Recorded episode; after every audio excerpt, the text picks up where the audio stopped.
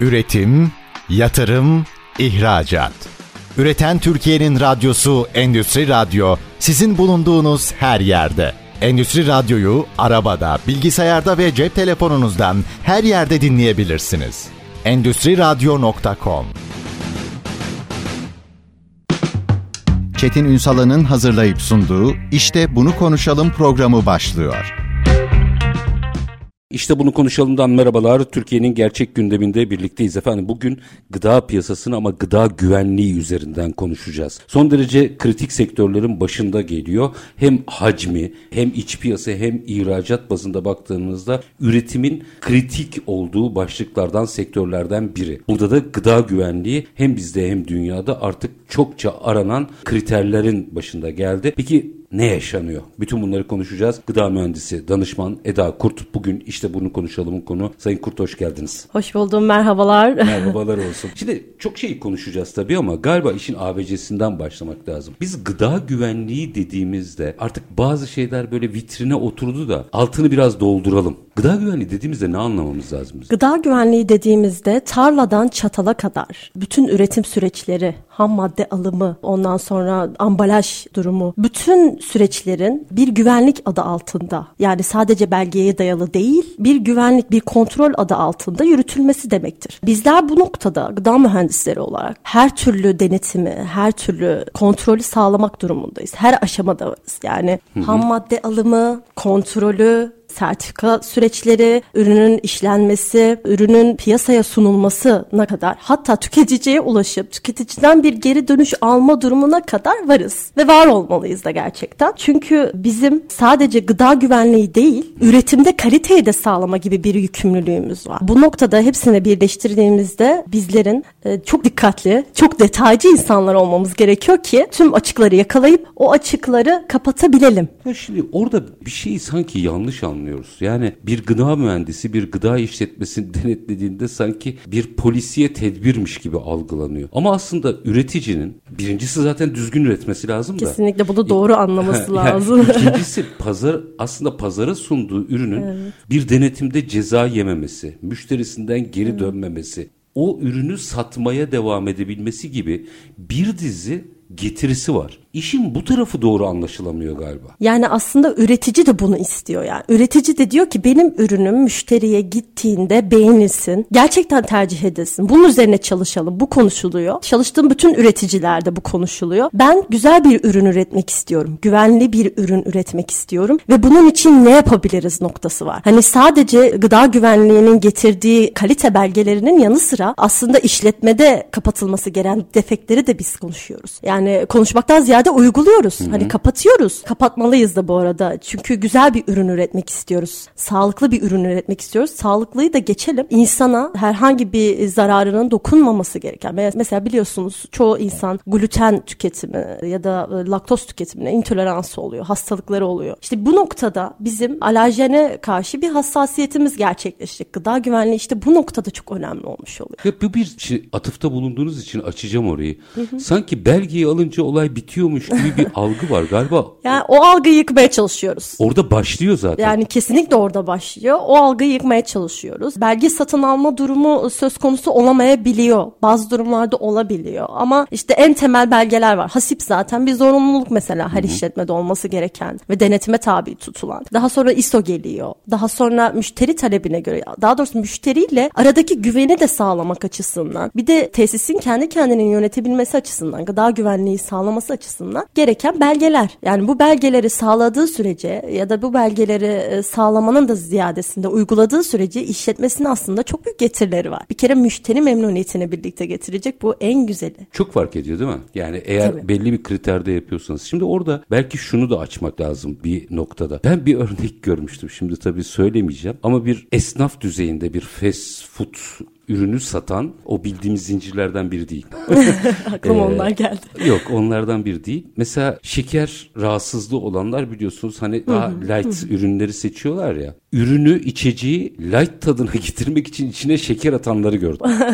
bunu şimdi bu kötü niyetle yapılacak bir şey değil. Bir bilinçsizlik var. Evet, biz etiket okumuyoruz Çetin Bey. Aslında bizim sorunumuz bu. Yani biz etiketin içerisinde ne var? Hatta hatta daha da geriye gidelim. Biz aslında son tüketim tarihine bile bakmıyoruz. Ya bakmalıyız. İşte bu noktada çoğu e, kişiyle görüştüğümüzde hani sadece üretici de değil, tüketiciyi de bu noktada bilinçlendirmek çok önemli. Yani sen bir ürünü alıyorsun, çok güzel. E, ama sen bu ürünü neden alıyorsun? Neye göre alıyorsun? Yani arkasını okuyor musun? Besin değerlerinin farkında mısın? Tüketiyorsun ama bunun vücuduna iyi gelebileceğini düşünüyor musun? Ya da bu noktada herkes amiyane tabirle kendisinin doktorudur ya. Hmm. Hani bu açıdan bundan emin miyiz? Bunu çok konuşmak istiyorum aslında ben. Çünkü üretici de bir ürünü üretince sonsuz kategoriye sığdırmaya çalışıyor. Çünkü çok fazla tüketici kitlesi var ve onlara bir şekilde ulaşmak durumunda. Bir şekilde herkesi memnun etmek durumunda. E, bu noktada tüketicinin yapması gereken tek şey aslında aldığı üründe fark farkındalık. Ben neyi tüketiyorum? E, besin değerleri neler ve içerisinde neler var? Nasıl yapıldığı bizi ilgilendirmiyor olabilir ama içerisinde ona belki de hiç iyi gelmeyecek. Belki de gün boyu onu üzecek ya da rahatsız edecek bir bitki ya da bir madde var. Bu noktada ben tüketicilere sadece yani çok kısa bir şekilde ne aldığımıza dikkat etmemizi öneriyorum. Ya orada da bir sıkıntı yok mu? Şimdi gerçi şöyle bakıyorum iki dakika sonra bir araya gideceğim. Neler oluyor ve nelere dikkat etmek lazım onu bir dahaki bölümde açacağım ama sosyal medya gündeme geldikten sonra herkes gıda mühendisi tırnak içinde. Evet, evet. Şimdi evet. şöyle bir bakıyorum gerçek gıda mühendisleri çok az konuşuyor. Evet. Derdini anlatanlar var. Çok ciddi burada mücadele edenler var. Ama herkes bir şeyin doğrusunu bilir hale geldi. Evet. Şimdi burada iş tüketen açısından da üreten açısından da çok tehlikeli bir boyut değil mi? Doğru bilgiye ulaşmaktan bahsediyoruz evet. aslında şu an. Okumaktan geçiyor. Yani alacağınız kitaplara. Yani ben hep şöyle bakıyorum olaya. Bir işin karası varsa akı da var. Yani her açıdan bakmak gerekiyor. Her iki durumu da değerlendirip her iki durum üzerine de konuşmak, tartışmak gerekiyor. Doğru bilgiye ancak bu şekilde ulaşabiliriz. E, günümüzde zaten çok fazla ulaşabileceğimiz bilgi var.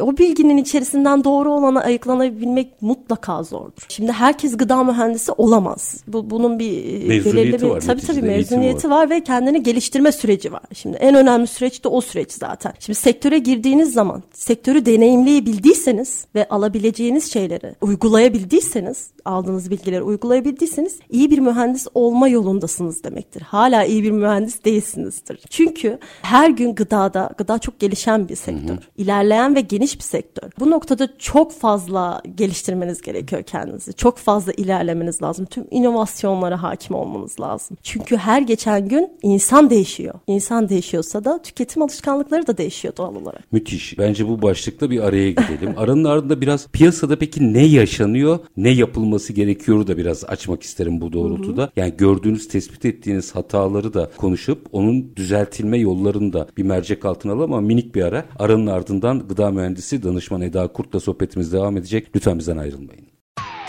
Üretim, yatırım, ihracat. Üreten Türkiye'nin radyosu Endüstri Radyo sizin bulunduğunuz her yerde. Endüstri Radyo'yu arabada, bilgisayarda ve cep telefonunuzdan her yerde dinleyebilirsiniz. Endüstri Radyo.com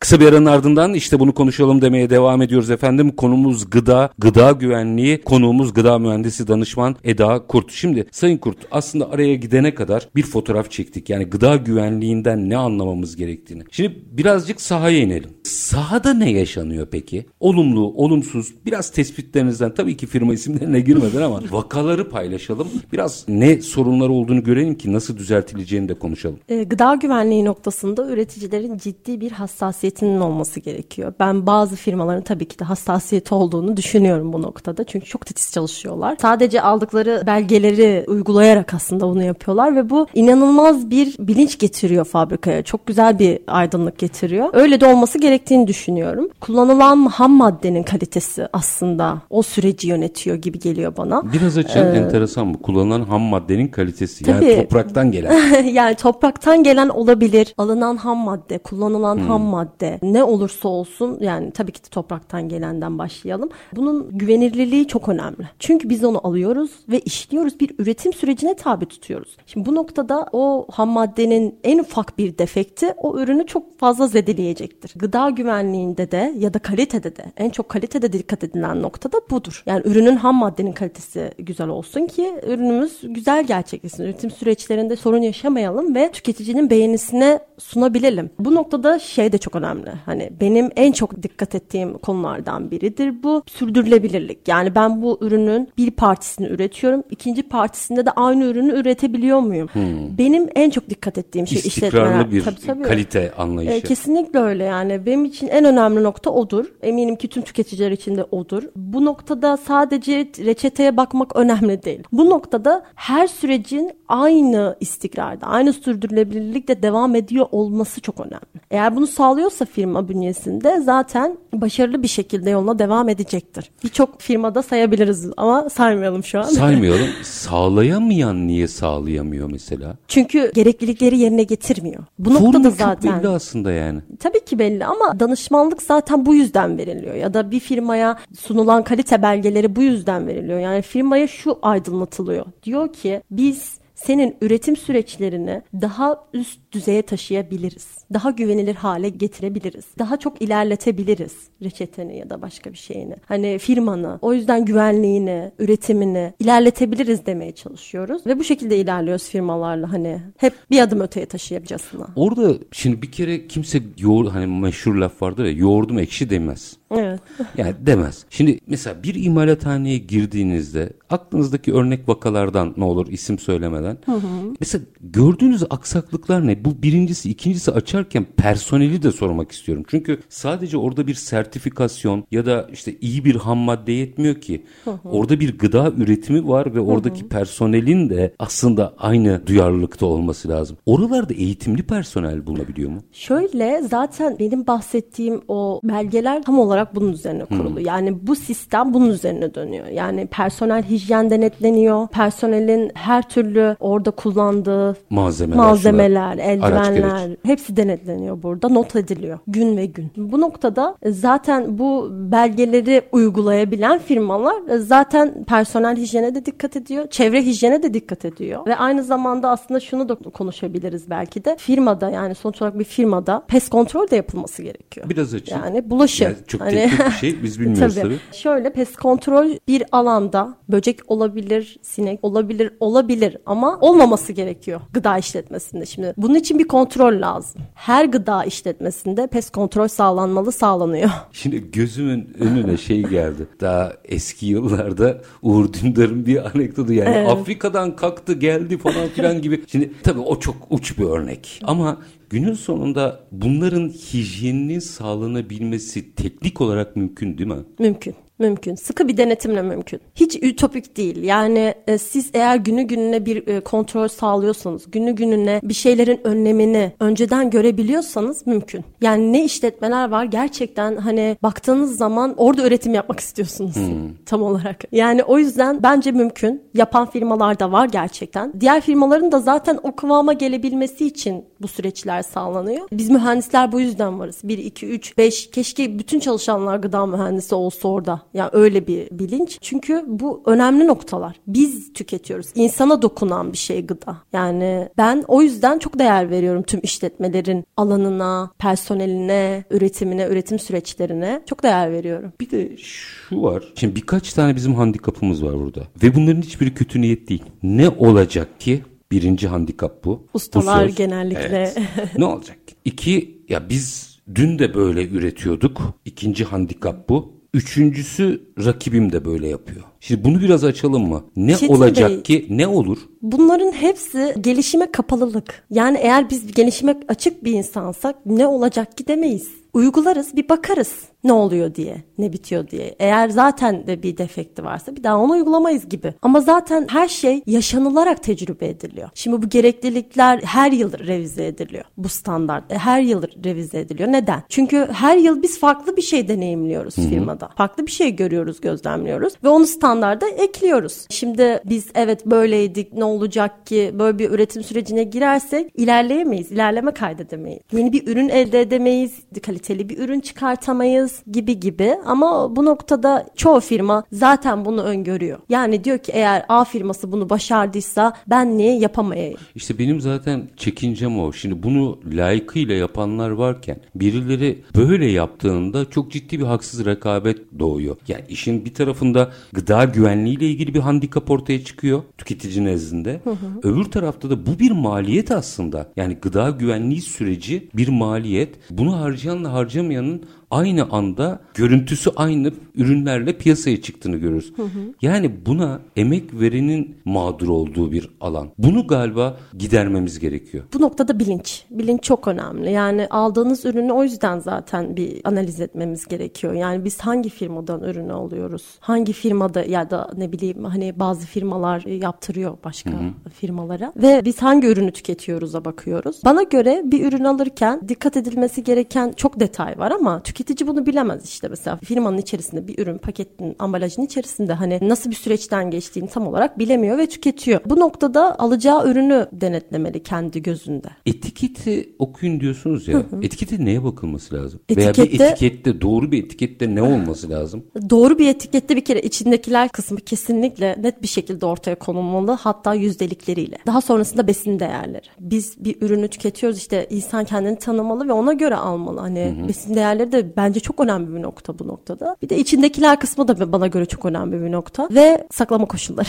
Yani bir gıdanın doğru saklanmadığı sürece, doğru depolanmadığı sürece ziyan olabildiği gerçeği var ortada. Doğru depolama koşulları da firmalar için de çok önemli bir nokta, tüketici için de çok önemli bir nokta. Şimdi o ürünü aldınız, eve götüreceksiniz ama yanlış bir saklama koşullarında bırakırsanız o suç firmanın olmuş olmuyor. Sizin olmuş oluyor aslında. Böyle vakalar oluyor mu? Tabii mutlaka. Yani ürün bozuk çıkıyor ama daha sonra bir bakıyorsunuz, inceliyorsunuz tüketiciden kaynaklanmış. Evet mesela bu noktada şikayet alındığı zaman firma geriye dönüp bir izlenebilirlik sürecine giriyor. Firma diyor ki benden kaynaklı bir sorun var mı? Ben tüketicime bunu açıklamalıyım diyor. Hı hı. Biz de geriye dönük ham maddenin alımından sevkiyatına kadar olan tüm süreçlerin izlenebilirliğini sağlıyoruz. Ha, burada da tabii işte o verinin entegre yani proseslerin birbirine bağlı olması galiba önemli hale tabii, geliyor. Tabii tüm belgelerin tam olması gerekiyor ki sunulabilsin tüketiciye tam olarak izah edilebilsin. Bazen de şimdi arka arkaya tabii şimdi firmalara girmeyeceğim ama arka arkaya zaman zaman Ticaret Bakanlığı'nın da yaptığı teftişlerde mesela şu kadar üründe veya firmada ceza diyoruz. Biz bunları hep şey yapıyoruz. Haberlerde sunuyoruz evet. vesaire. Şimdi o cezalar sonra ne oluyor? Şey olarak bahsetmiyorum. Parasal e, karşılığından falan bahsetmiyorum. Diyelim ben bir firmayım ve bir ceza aldım. Sonra o cezadan ders çıkararak neyi nasıl düzeltebilirim? Neye göre ceza aldığınıza göre değişiyor. Bana göre. Yani eğer bir ben şey... tahşiş diye bir şey duyuyoruz. Evet tahşiş. Mesela. Gıda tahşişi. evet, tahşiş şöyle bir şey. Şöyle izah edilebilir. Bir ürünün yerine başka bir şey koyuyorsunuz. Hmm. Yani başka bir şey sunuyorsunuz. Tahşiş bu olmuş oluyor. Yani siz aslında ürünü tüketiciye farklı bir şekilde pazarlama noktasına gidiyorsunuz. Ya aslında bu noktada kandırıyor gibi bir şeysiniz yani. Formülle oynuyorsunuz yani. Oynuyorsunuz. Yani siz atıyorum bir ürüne bir madde yazdınız ama bu maddenin dışına çıktınız. Aslında tahşiş Ki, Doğru mu anladım? Yani şeker yazmışım oraya glikoz katmışım. Bu tahşiş mi oluyor? De, bu tahşiş oluyor. Peki bütün bunlar aslında işte daha önce bir düzenleme vardı ve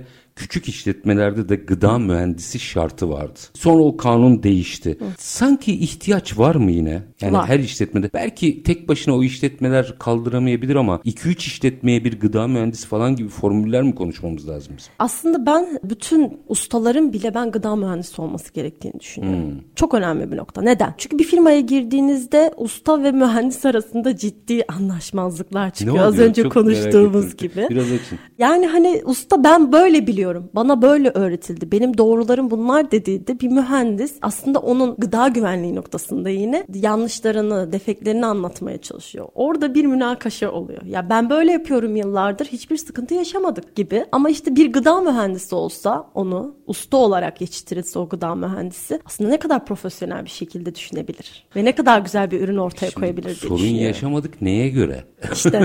yani herhangi bir şikayet gelmezse sorunu da fark etmesiniz. Bir de şey oluyor tabii tabii orada da çok siz de öyle gençsiniz. Genç delikanlılar, genç kardeşlerimiz, hanımefendiler gittiğinde bu çocuk daha durumu çıkıyor. Şimdi karşınızdaki bir mühendis ve gıda mühendisi yani evet. yaşının ne çok önemi var? Çok karşılaşıyoruz bu durumlarla. Değil mi? Değil mi? Yani bir de öyle gerçekten. bir durum oluyor. Çok karşılaşıyoruz ama bu, bu noktada ben sakinliğimi koruyorum. Anlatmaya Hı-hı. çalışıyorum sabrım yettiğince. Ki genellikle sabrım yetiyor ve anlaşılıyor durum. Çünkü bunların hepsi denenmiş ve bir şekilde prosedüre konulmuş detaylar. Detaycılıktan bahsediyoruz. Aslında gıda mühendisliği tam olarak detaycılık zinciri. Yani her türlü noktayı, her türlü öngörüye sahip olabilmek lazım. Fabrikadaki açıkları kapatabilmek için, doğru ürünü tüketiciye sunabilmek için. O detayları birazcık daha açalım. Minik bir araya gideceğim. Aranın ardından açalım. Şimdi günün sonunda aslında siz oraya gittiğinizde ya bence diye bir şey uygulamıyorsunuz. Tabii. Kural var, standart var standardı anlatıyorsunuz ve standardın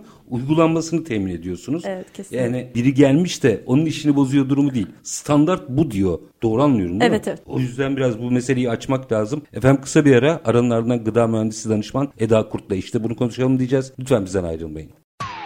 Üretim, yatırım, ihracat.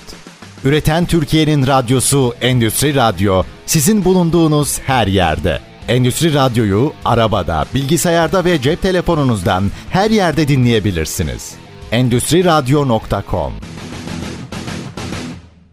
Kısa bir aranın ardından işte bunu konuşalım devam ediyor efendim. Gıda güvenliğini ve piyasada yaşananları konuşuyoruz. Konuğumuz gıda mühendisi danışman Eda Kurt. Şimdi aslında bütün boyutlarıyla ele aldık meseleyi. Evet. Şöyle bir hayal kuralım mı? Bir imalathane ve burada bakın daha ham maddeye girmedim ki siz ham madde kritiktir dediniz. Kesinlikle. İmalathanenin fiziki koşullarında orada gıda, güvenli bir gıda üretilebilmesi için olmazsa olmazlar var mı? Bir kere bunu hatırlatalım. Zemin. Zemin. Nasıl çevre. olması lazım mesela zemin? Zeminin bir kere kaygan olmaması lazım. Tabii iş güvenliği boyutuna gidiyor ama gıda güvenliği boyutunda da hani yani beton üzerinde bir üretim yapmanız çok mümkün hmm. olmaz. Hiçbir şekilde mümkün olmaz. Oranın temiz olması şarttır bizim için. Onun dışında çevrede ot, böcek yani aslında böcek ya da bir haşere hayvan diyelim. haşere oluşturacak türden bir zemine sahip olmaması lazım. Bunu biz yani öngörmeliyiz. Yani buradan bir şey çıkacağı öngörmeliyiz. Ona göre hareket etmeliyiz. Çevre çok önemli. Fabrikanın içinden ziyade çevresinden başlayalım. Çevreyi hmm. bir temiz tutalım öncelikle. Çevre çok önemli. Ve makineler arasındaki kurulum, duvarla, tavanla aradaki kurulum çok önemli. Onun dışında dizilim, makinelerin dizilimi. Şimdi biz ham maddeyi aldık. Ürünü işleyeceğiz. Makineye getirdik. Ama işte buradaki dizilim nasıl gerçekleşiyor? Orada da Tabii, oradaki bir proje. aksama da gıda güvenliğinin riski atar mı? Tabii. Yani hmm. siz ham maddeyi ben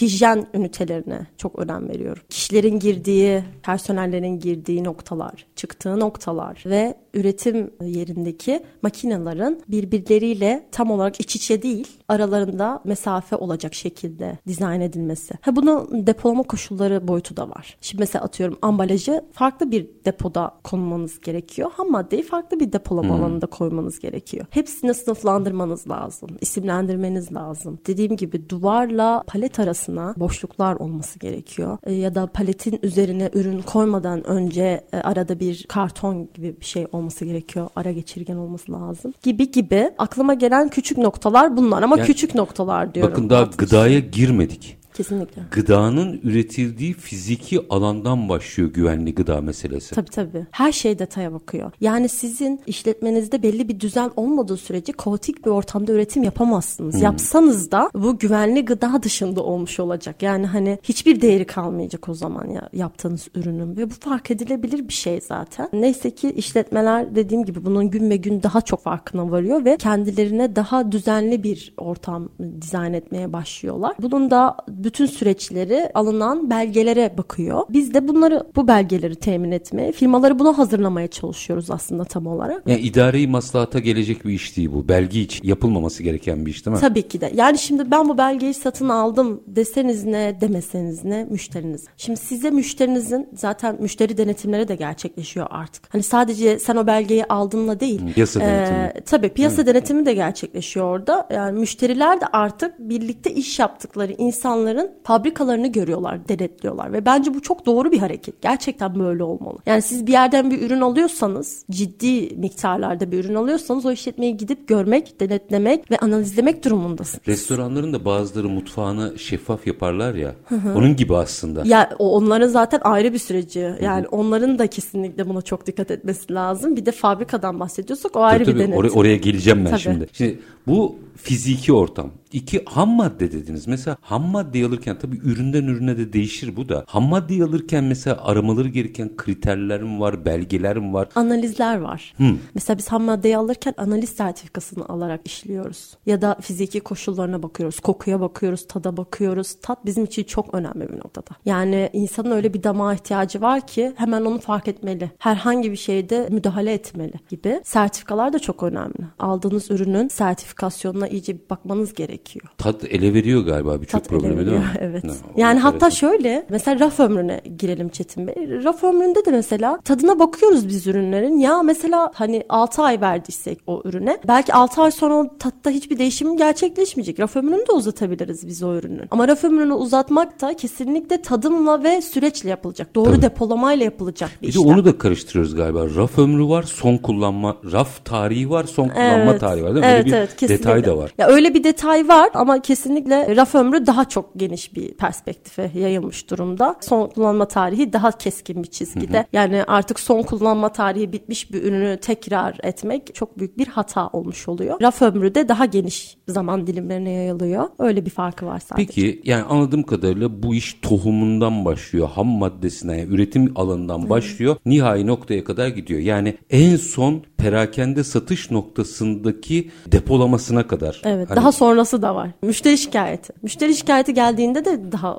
onun öncesi de arda arkası da Açın biraz orayı. Tabii, tabii. Hani müşteri şikayeti geldikten sonra biz o ürünün ham maddesinden itibaren bir izlenebilirlik sağlıyoruz. geriye dönük. Tabii geriye dönük bakıyoruz. Nereden bir hata var? Nerede bir defekt var? Nerede müdahale etmemiz gereken bir nokta var? Müşteriye bunu detaylı bir şekilde anlatmak durumundayız. Bundan mükellefiz çünkü. E, çok da doğru bir hareket olduğunu düşünüyorum işletmeler açısından. Bence ürün güvenliği kesinlikle tüm aşamaların birebir not edilmesi, çok hassas çalışılması gerekiyor. Veri takibi yani. Veri takibi. Aslında. Şimdi yine bir noktayı daha açmak isterim. Şimdi bu bir 3-4 dakika var ama bunu konuşmak istiyorum. Şimdi bu normal şartlar altında atıyorum bir gofret olabilir. Günün sonunda o perakende noktasının rafına doğru gittiyse ve tüketici de doğru aldı ve yiyene kadar doğru nasıl denir koruduysa sorun yok.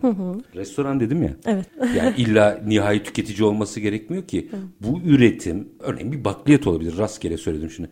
Günün sonunda bir restorana da gidebilir. Restoran aşamasındaki gıda güvenliğini biraz anlatın bize. Orada ne oluyor? Yani restoranlarda aslında tamamen restoranın kendi içerisindeki denetimiyle alakalı bir süreç bu. Hasip dediğim zaten temel olması gereken zorunluluk bunun üzerine kuruldu. Restoranlar sayesinde zorunluluk haline getirildi. Çünkü ciddi anlamda çok büyük bir gıda güvenliği riski taşıyordu restoranlar. Bu açıdan restoranların aldığı ham maddeleri bir dediğim gibi STK'larıyla aldıkları günleriyle not etmeleri, bir revizasyon oluşturmaları gerekiyor bununla alakalı. Onların kendi insafiyetine kalmış durumda ama hasibi tam olarak uyguluyorlarsa o noktada da sıkıntı yaşayacaklarını düşünmüyorum. Dönüp aldıkları firmaya şunu diyebilirler. Senin ham maddenden dolayı oldu. Ya da onlar kendi içlerinde denetimi sağlamak için numuneler alıp da koyabilirler. 72 saat boyunca e, o numuneyi kaldırıp saklayabilirler. Bir sıkıntı çıktığında analizleyebilmek için. Ben üreticiyim. Bir restorana da ürün veriyorum. Onun depolama koşullarına müdahale edebilir miyim? Evet tabii. Var yani kesinlikle hal? müdahale etme aslında şu. Olması gereken depolama koşullarını her zaman ama her zaman ürün üzerinde de belirtmemiz gerekiyor. Bunu detaylı bir şekilde karşı tarafa açıklamak durumundayız. Eğer o doğru bir depolamakta bulunmadıysa sorun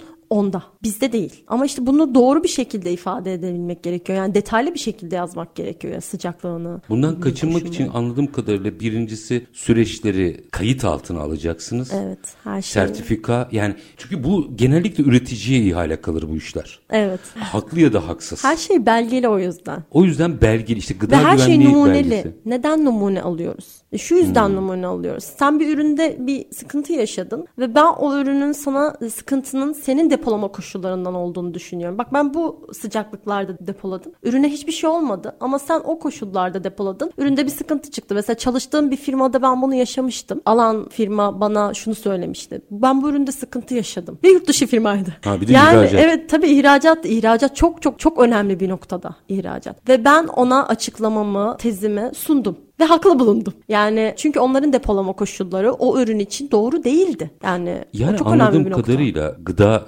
güvenliği elbette tüketici hakkıdır. Herkesin böyle yapması lazım ama bu operasyonlardan anladığım kadarıyla bir üreticinin liyakatla işini yapmasının ötesinde kendini koruyabilmesi için aslında galiba bütün bu süreçleri Tabii tüm datalara ihtiyacı olması var. lazım değil Tabii, mi? Tüm datalara ihtiyacı var. Sağlam bir dataya ihtiyacı var. Yani tüm belgeleri net bir şekilde öne sürmeli. Her şeyi düşünmeli. Başına her şey gelebilir çünkü. Bir ürün satıyor. Yani miktarı önemli değil. Sonuç olarak bir tüketiciye, insana dokunan bir şeyden bahsediyoruz. Sağlık açısından. Gıda öyle bir şey çünkü. Bunun tüm temel zeminini hazırlamak durumunda. Çok teşekkür ediyorum. Yani aslında bu süreçler o kadar çok sık yaşanan ama birazcık zaman zaman çok iyi uygulayan firmalar olduğunu biliyorum. Ne olacak kiler biliyorum. Hepsine şahit Evet. oldum. Özellikle hani Türkiye'nin farklı noktalarına gittiğinizde. Ama herkesin en azından burada bir iyi niyeti olduğunun farkındayım. Kimi gereğini yerine getirebiliyor, kimi getiremiyor ama herkes bir ürünü iyi olsun istiyor. Ama bu galiba çok inisiyatifte olan bir şey değil. Bu bir bilim. Evet.